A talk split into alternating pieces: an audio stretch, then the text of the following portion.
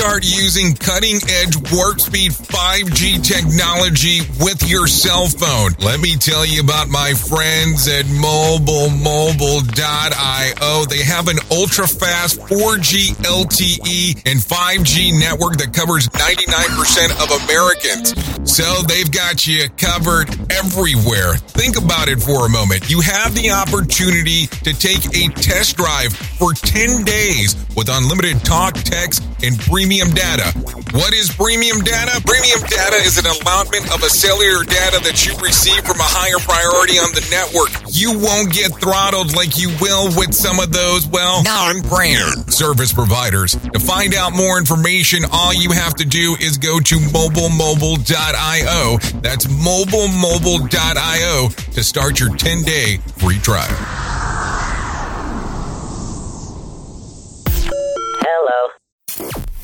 You are listening to a renowned safety expert, Dr. Jay Allen. Dr. Jay Allen on Safety FM. This episode of the broadcast and the podcast is brought to you by Safety Focus Moment. They're consultants that want to help you get the safety culture you've been looking for. For more information, go to safetyfocusmoment.com. Well, hello and welcome to Safety FM. This is Jay Allen, your safety manager and host. Should I say hello and welcome to 2019, or how many times do you say that before it kind of gets old and redundant? Anyways, welcome to the show today. How's been your new year so far? Are you keeping up with your New Year's resolution? Are you doing all the things that you promised to yourself that you said you were going to do? I hope so. Anyways, hopefully everything is going fine and well on your side of the planet, wherever that might be. Today, we have the privilege of speaking to Ron Gantt. Ron Gantt is the Director of Innovation and Operations at Reflect Consulting Group. He also has a little website that you might have heard of known as Safety Differently. And I am entirely joking as I say a little website. If you've been involved with human organizational performance for quite a while, you kind of know that that is the standard, the gold standard of where a lot of the information comes from in regards of human and organizational performance. Anyways, enough of me chatting and let's get this started. Let's enjoy the interview today with Ron Gantt here on Safety FM.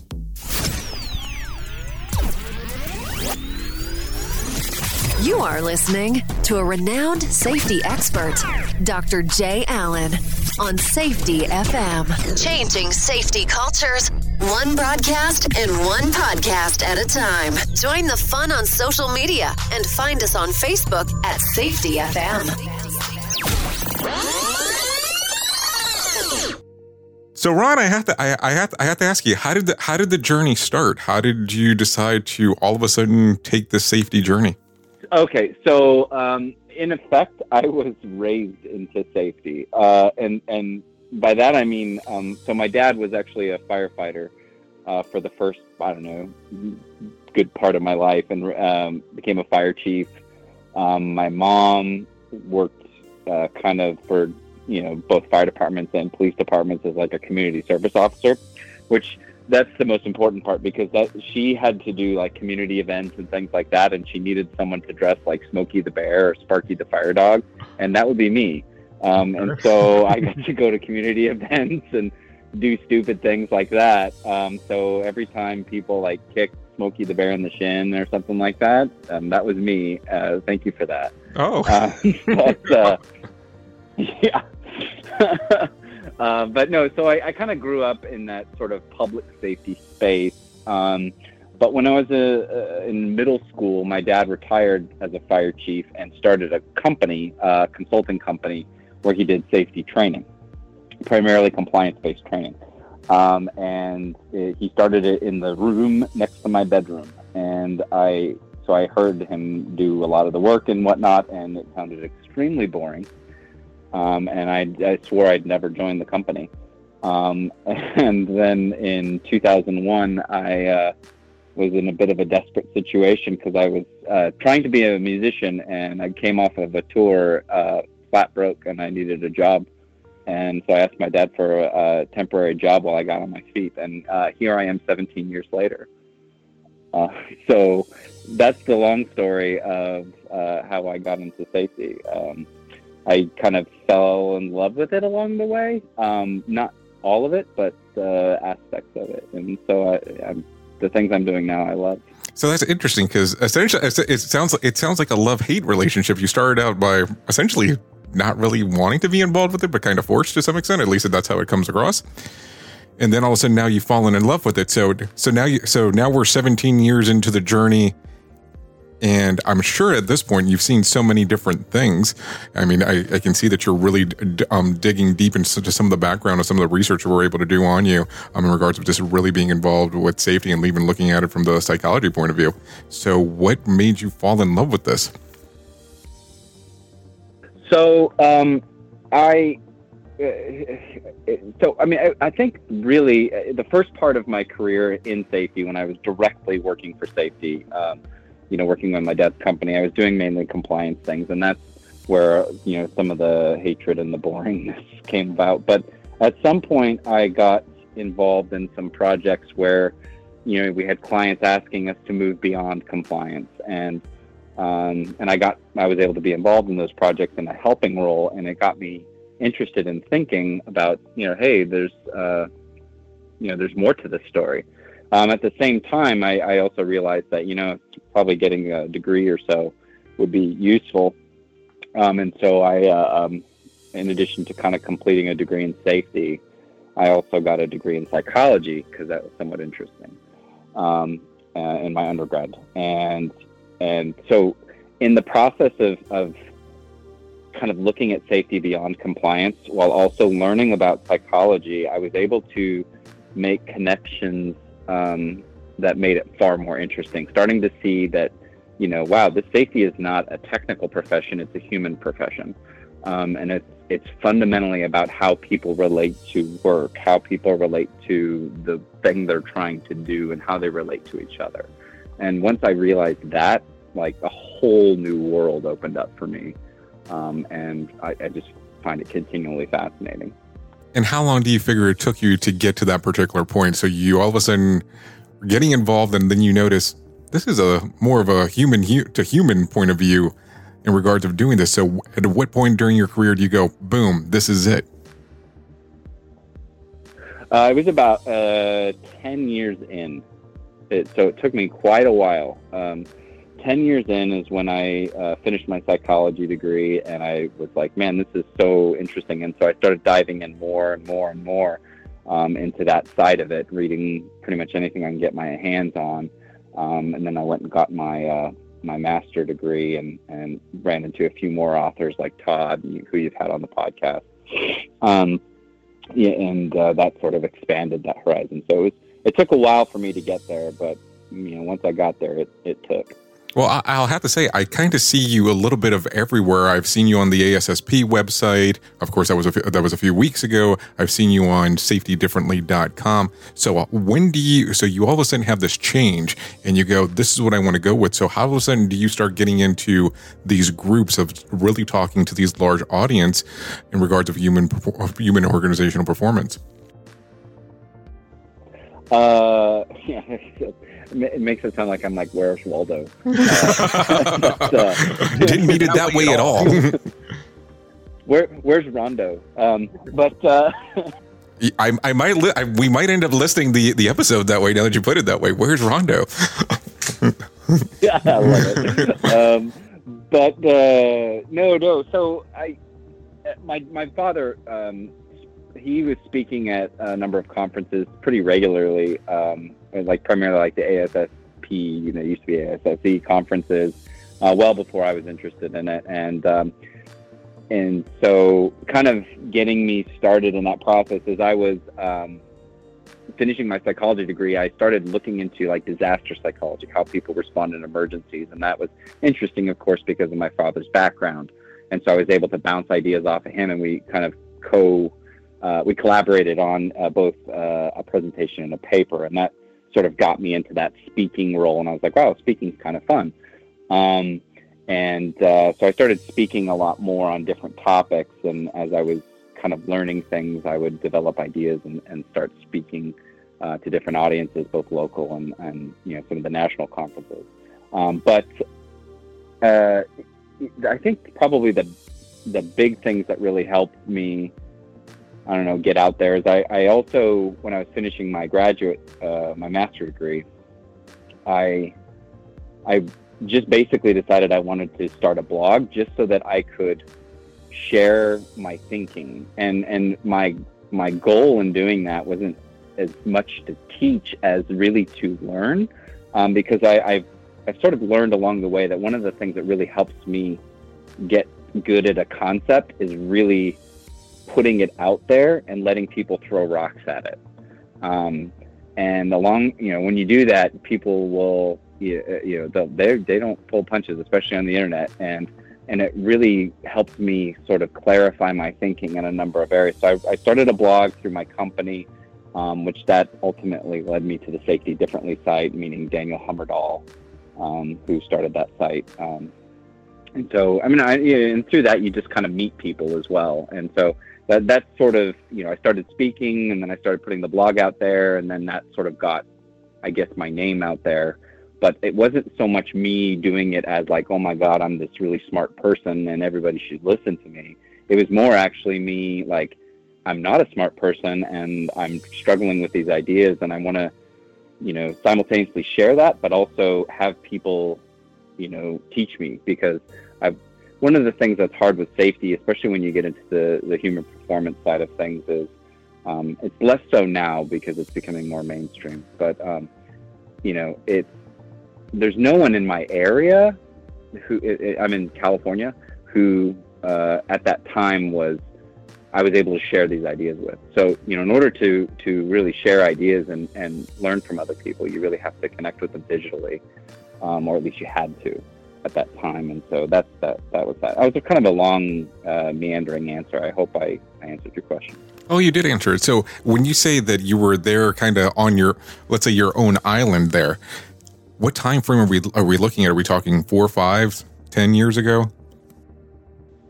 Yeah, yeah. So this is more in the neighborhood of four to six years ago uh, is when I started the the blog, for example. Um, and I mean, certainly there was people talking about these things, but it wasn't nearly as as caught on in, in that moment. Like you know, this was pre Todd's podcast and um, you know pre your podcast, pre pretty much every, every safety podcast. There wasn't really many at the time, and a few blog posts and whatnot, but uh, there really wasn't much, and there wasn't really anyone in the area that I knew of who was thinking the same way I was. So once you start actually writing your blog, how many people are contacting you going, um, you might be off your rocker. Um, I don't know if these concepts are really going to work. Uh, so what I what I did then, I so I took the blog, I posted it on like LinkedIn and stuff like that, um, and and a lot of people. um, you know, typically you'd get the. Uh, uh, there was a few people who are just the the regular, you know, uh, who would they would uh, at some point it seemed like they were seeking me out, and you know, whenever they find a blog post by Ron, they would just try to throw as many rocks as humanly possible at it, and I actually really enjoyed that um, because you know it's it's like having your own ready-made devil's advocate. Um, and, you know, it wasn't that many people who were like that. You know, you'd have, I don't know, probably two or three people who just always really, yeah, I could count on to respond to every single post I ever made. Um, but then there was also, you know, the random people who would come in um, and, you know, just give their opinions and ideas. And, you know, some of them were, you know, uh, I'm trying to say this in an, without sounding mean, but, you know, they were just they weren't really interested in having a discussion. They just wanted to drop their idea and tell me that I was wrong and then move on. But then there was other people who were actually very, very kind with their time and um, really interested in wrestling with the ideas with me. And that, you know, I think in the the first group, the people who were, I don't know, maybe some people might call them trolls, and then the people who were genuinely interested in wrestling with the ideas, those people were probably the most helpful to me.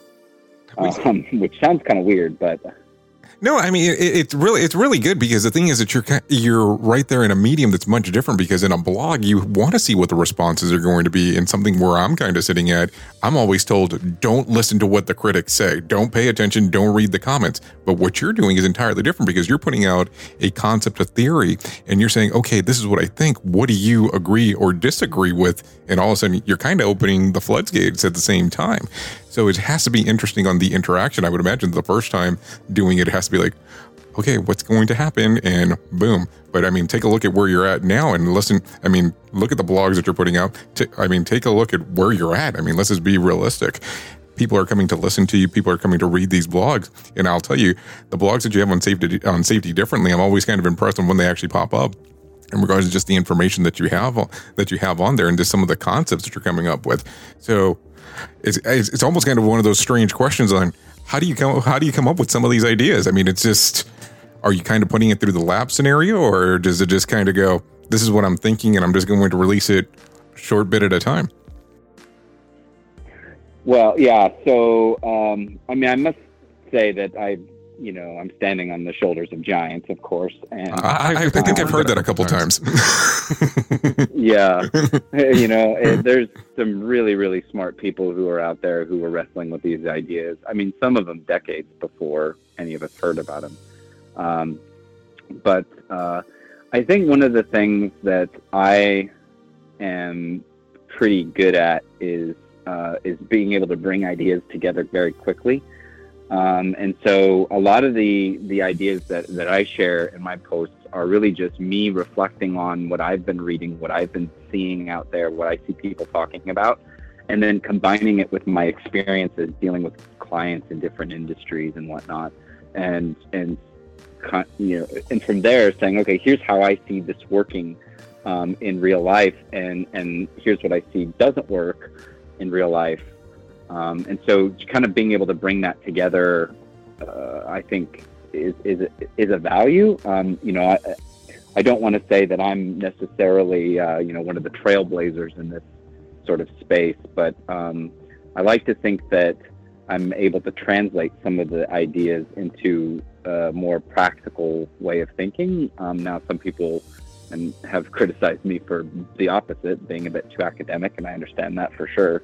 Um, but uh, no, I think um, I, I, can't. I can't say that I'm necessarily, you know, the trailblazing. It's mostly just me taking ideas, building off of them in a way that makes sense to me, um, and then finding a way to explain them to other people. Because, like I said, in the process of explaining, I find that I, I am able to conceptualize things better for myself as well as help others, maybe. I think you're being. I think. I think you're being very humble. I, I would say that you are a trailblazer, even if you're taking other people's idea and kind of really just breaking it down for other people. And there are some academics out there that want to have a better understanding of it, and there's some people that want to have you know a clear understanding of it. So you do a combination of both. So I think you're really doing a good service for all of us across the board. So as you're looking at this, what do you take a look at and go? This is what I believe is going to be the next step. And I'm not going to sit here and go, is this going to be safety 3.0? Is this the next chapter of safety? What do you see the changes are? I mean, I, I've seen so many different papers of behavior based safety and HOP, and all of a sudden, maybe we can do a combination. And I've heard the red pill, the blue pill, maybe we have a purple pill, and all this other kind of stuff. What do you see coming down the, the pike from your point of view? It's the chartreuse pill. Uh, and hear me. No, I'm just kidding. Uh, but uh, I was like, hold no. on. Whoa! I'm dropping knowledge bombs all over the place. Look out! Um, but uh, no, I yeah, the, I don't know. I'm so I guess there's two things that I want to say relative to that question. Um, the first is just a general comment that you know the sort of tribal theoretical uh, debates that sometimes aren't really debates so much as I'm, you know, this side's better than that side. Um, I am very uncomfortable with, and I'm actually really struggling with that right now myself as to what is the right way to approach this. There's there's many terms that are thrown around out there, and you named, you know, some of them HOP, BBS, um, you know, and then there's other safety too, safety differently, you know, new view, um, you know, which uh, sometimes people use interchangeably. Sometimes people use in a very constraining and I don't necessarily mean constraining in a bad way, but you know, very defined ways. And um, and, and I and I don't know what the right way to approach that is. Uh, on one hand, I tend to be someone who is more uh, like a social constructionist, saying, "Well, you know, let's let's see what emerges here, uh, and and let's see how people are defining these terms in practice." Um, but on you know, and, and there's often very good and cool things that come out of that. But on the other hand, I'm a little bit concerned that some of the very useful and practical things that are nuanced in each of those terms that we just used are going to get lost. Um, and and so I'm not really sure what I think on that. And that sort of leads actually to the the overall crux of what I believe you what I believe is the crux of your question. Um, what's next kind of thing. And I think for me, what's next, the two big pieces that I think are really critical that we need to move towards as a profession um, is number one, and this comes from uh, Drew Rae, uh, professor over at Griffith University in Australia. Uh, we need to, to get better at uh, identifying, asking for, you know, and using evidence eh, as a profession. Uh, we're, we're, we don't do that at all. We're terrible at it. Um, it's to the point where we don't even need it, and it's it's shocking to me. Um, and so, I think as a profession, and regardless of whatever I don't know camp you sit in, in terms of the best way to practice safety, um, we need to know where the evidence is, and if we don't know where the evidence is, we need to start creating it. And I don't mean creating it in the sense that like, you know, we're fabricating evidence, but I mean like what's the evidence that what we're doing is correct, is beneficial, is useful, meaningful? And I, don't know that that's very clear in many cases, and that, that's sort of shocking to me. So that's one thing. I think as a profession, we can get better at being clear. What is the mechanism by which the intervention that I'm going to use is going to work, and how would I measure that? And one thing I just want a little asterisk on measure. I don't necessarily mean quantitative. But if we don't know how to measure it, if I don't know what good looks like, then how the heck can I say that I'm not selling snake oil? Um, I think that's something we need to look at and get much better at. Secondly, um, I think we need to really look closely at how we define safety. Uh, and the definition that I think we should be moving towards is a more holistic one, where safety is not just the absence of negatives, but the capacity to be successful in varying conditions. Um, and I and I like that definition that comes from Erik Hollnagel. I like that definition a lot um, because it aligns us with the organization and situates what we do with the goals of what people are trying to achieve. It constrains, uh, so it gets us away from the old bureaucratic stuff unless we can show that that stuff actually leads to outcomes. Um, and so I think those two points that I brought up about you know evidence and about the definition of safety work very well together. And I think that's where we need to focus. We need to start generating evidence around what is it that we actually produce in safety, not just how many accidents that we prevent, which is theoretically problematic, but what are we actually producing? What, how are we making the world a better place? Not just by, hey, we didn't kill anybody today. Um, that's not necessarily a good measure and very problematic, but what are we actually doing to make the world better? That's that's the kind of stuff I think is going to be very interesting to start seeing more and more discussions around in the safety space, if that makes sense. Oh, absolutely, and and you have a very good definition there. I'm going to tell you, I'm going to steal it.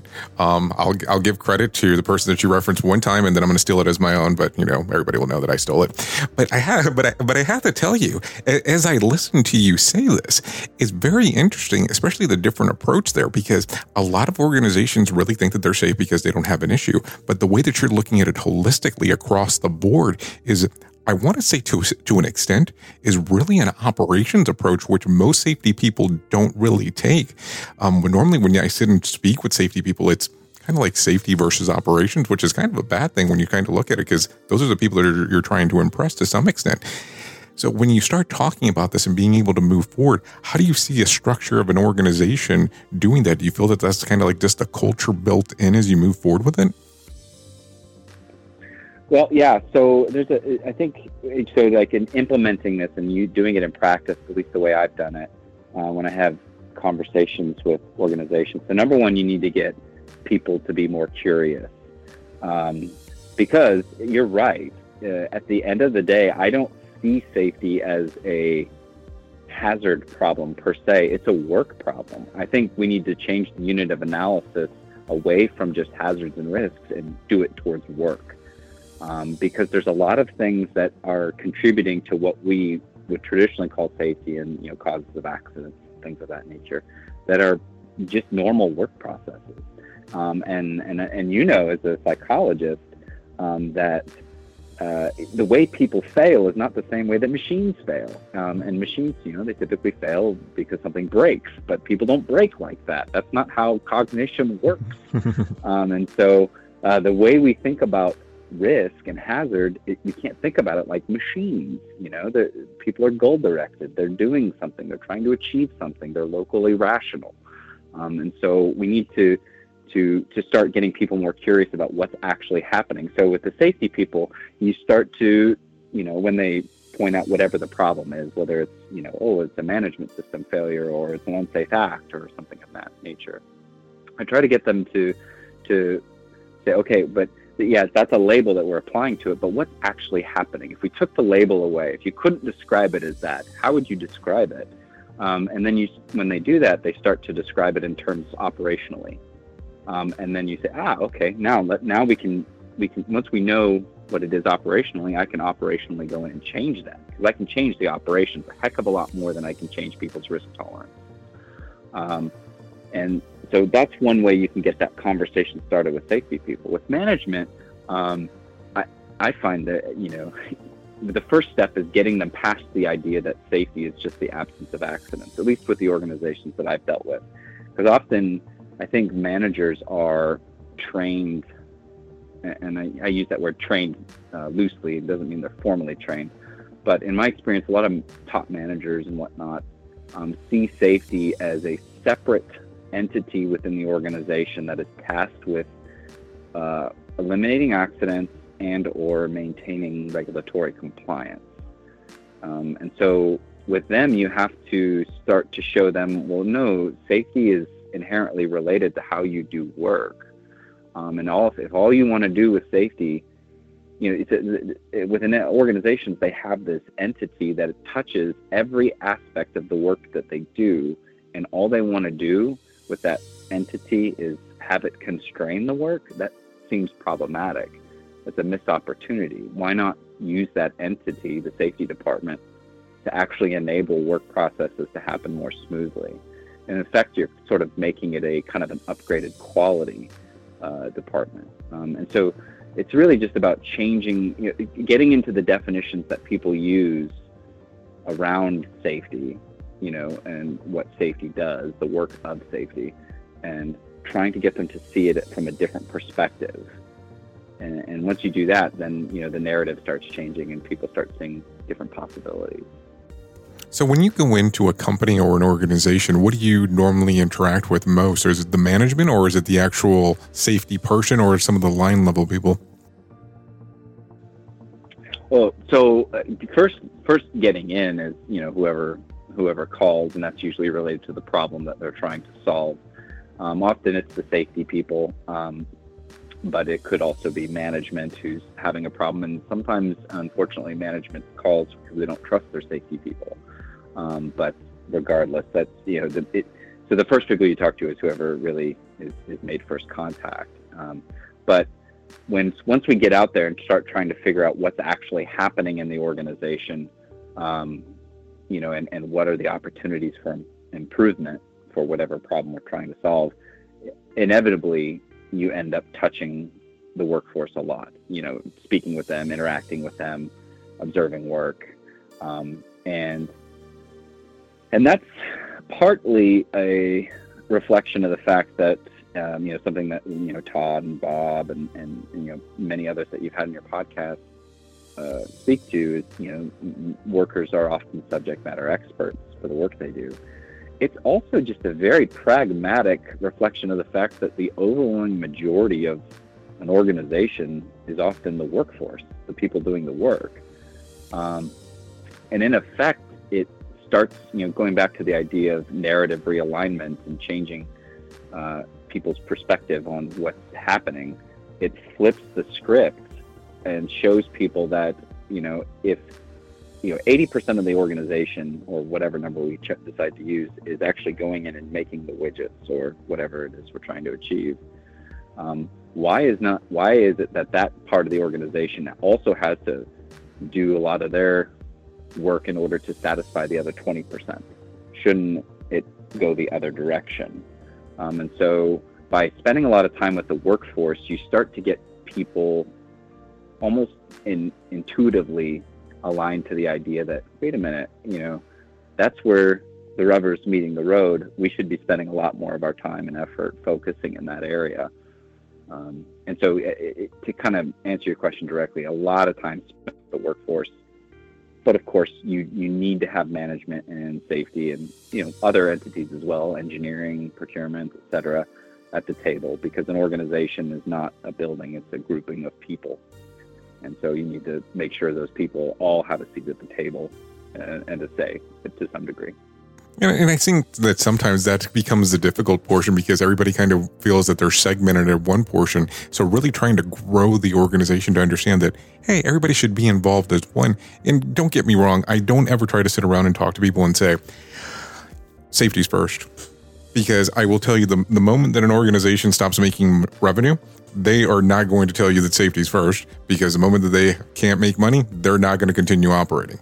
So I think it's interesting on, on you know on, on what you're talking about in particular because most organizations don't look at it that way. They look at it as, hey, you're kind of just compartmentalized and that's pretty much it, and then we kind of move forward and we'll we'll take the safety person's perspective from time to time, but maybe if it's going to probably stop our our operation in regards of let's say for instance, like you said, making the widget if it's going to stop that, well, that's not going to help us to make revenue.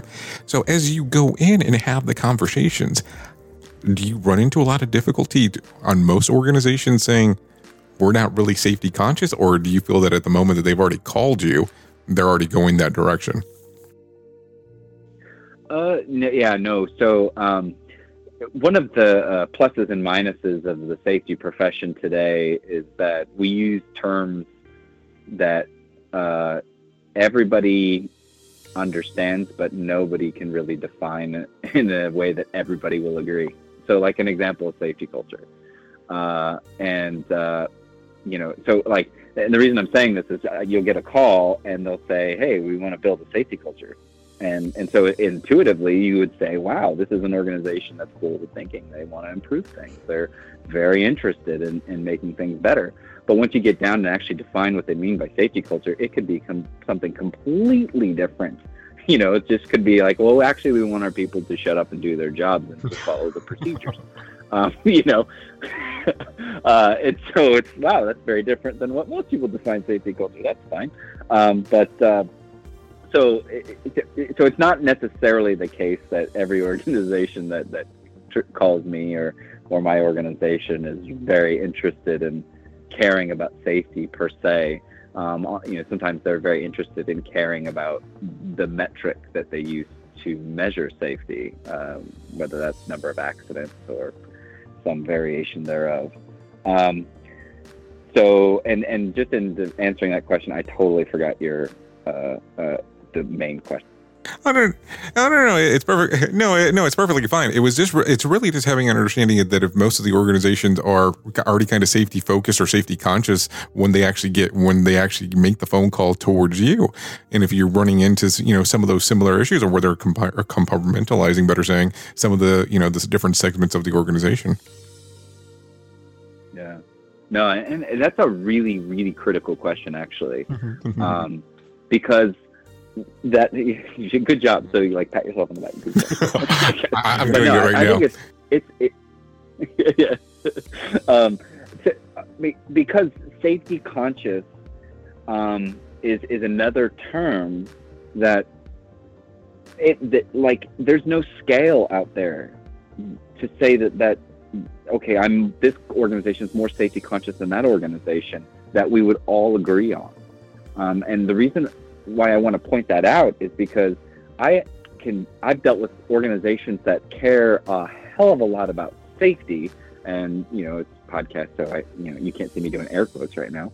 Um, but the way they're defining safety is not in alignment with the goals of the organization. And so, or even in alignment with the, uh, uh, the realities of the work that they have to do.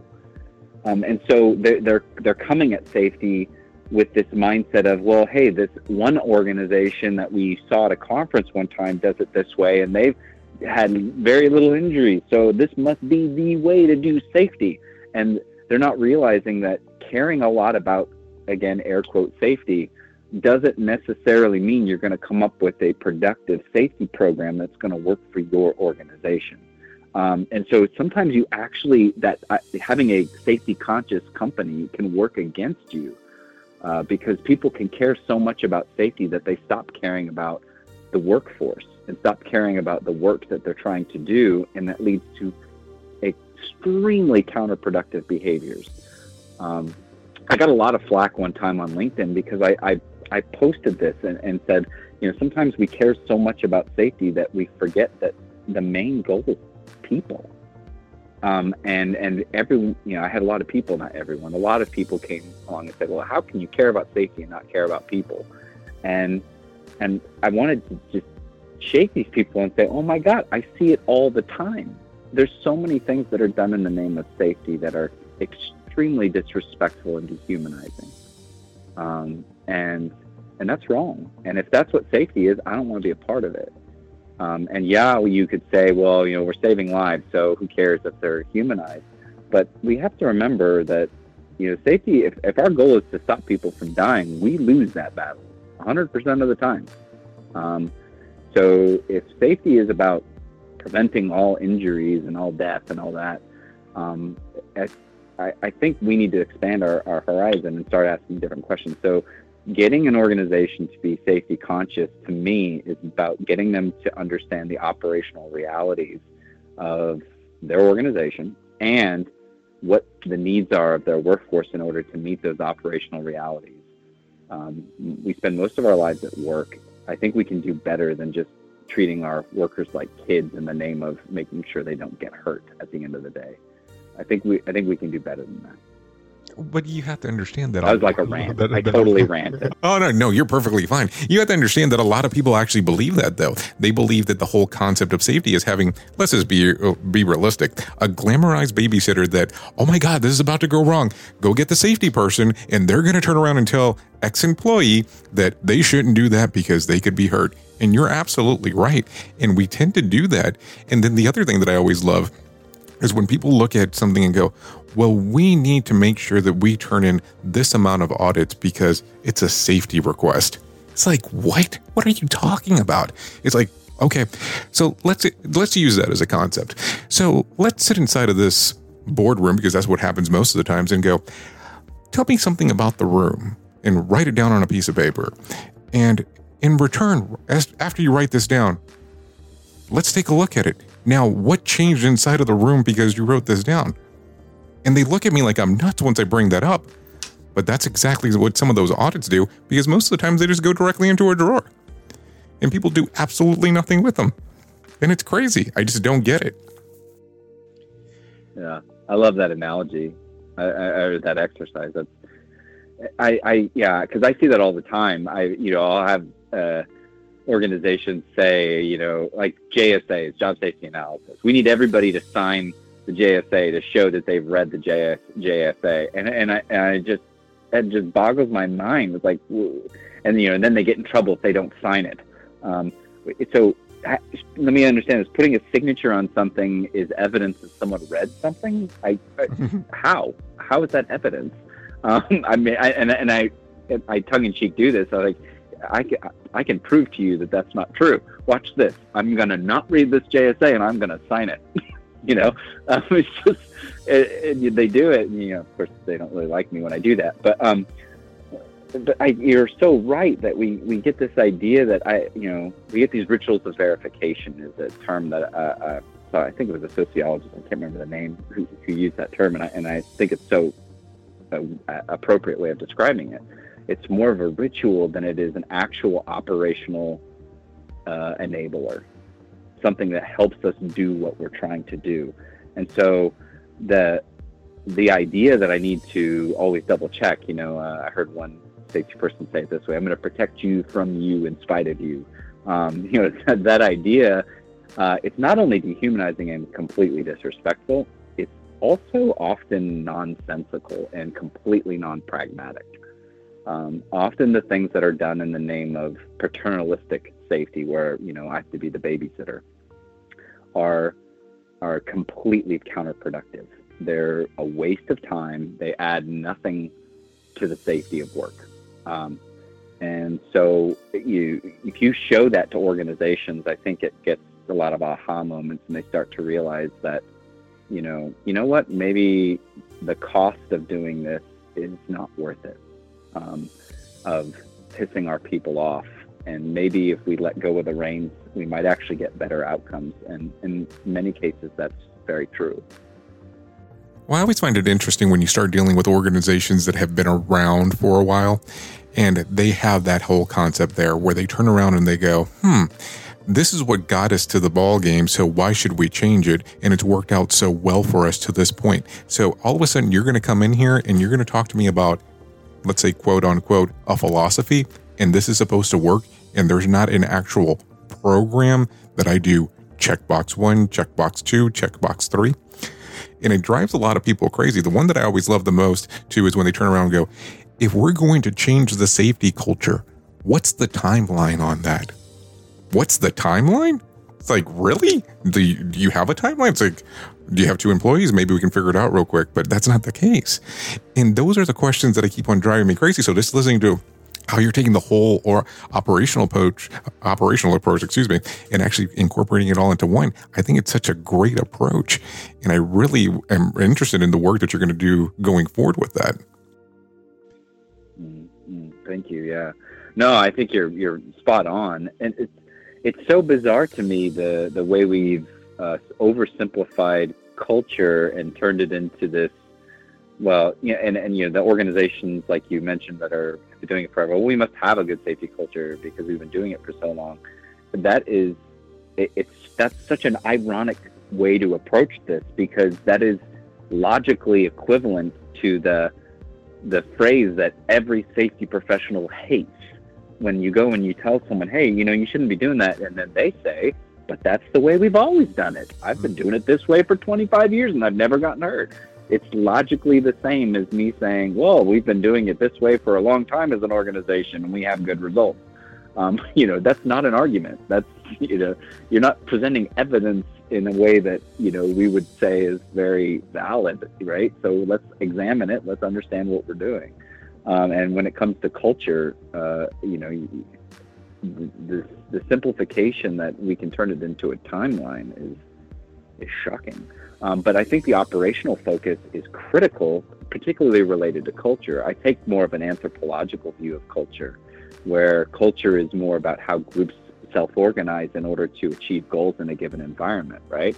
Uh, you think of like a tribe, for example. You know, how do how does a uh, a person uh, enhance their ability to get food in the jungle? Well, you know, if you get more than one person hunting, you probably increase your likelihood of getting food. And after a while, you create rules informal rules about how to hunt and how to do it. And you kind of it becomes routine, right? That's that's the essence of what culture is. And so, if culture is about how a group can optimize its behavior to be successful in a given environment, then you have to take an operational view because culture is inherently related to how work gets done.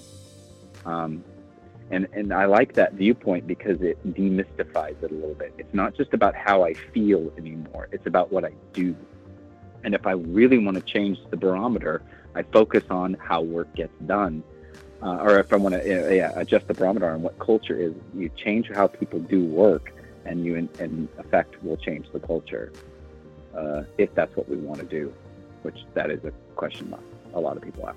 But you know that. Absolutely. Now, let me ask you just a strange question. If people want to know more about you, where can they find you? And do you have any um, spe- um, speaking engagements coming up or anything to that extent?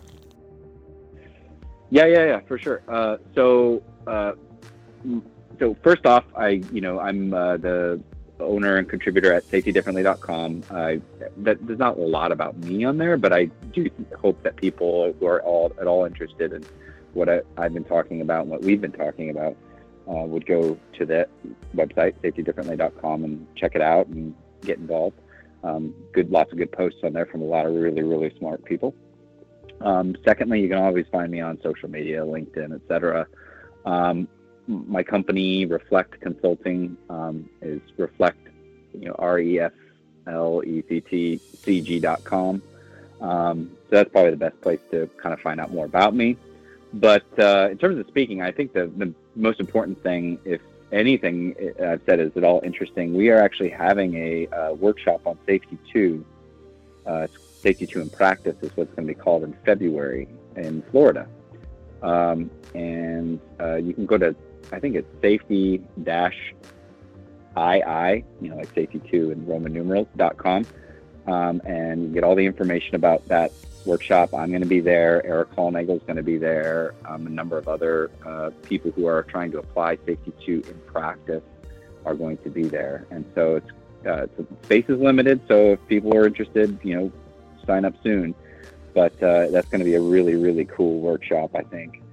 Um, and then outside of that, I think uh, I'm going to be at ASSP in New Orleans in June. Um, I don't know, other little things here and there. Uh, we try to post it on the website, so if you go to that Reflect website, it should be on there pretty quick here. So. Well, Ron, I do appreciate you coming on to Safety FM. Hey, thank you, Jay. You're a superstar.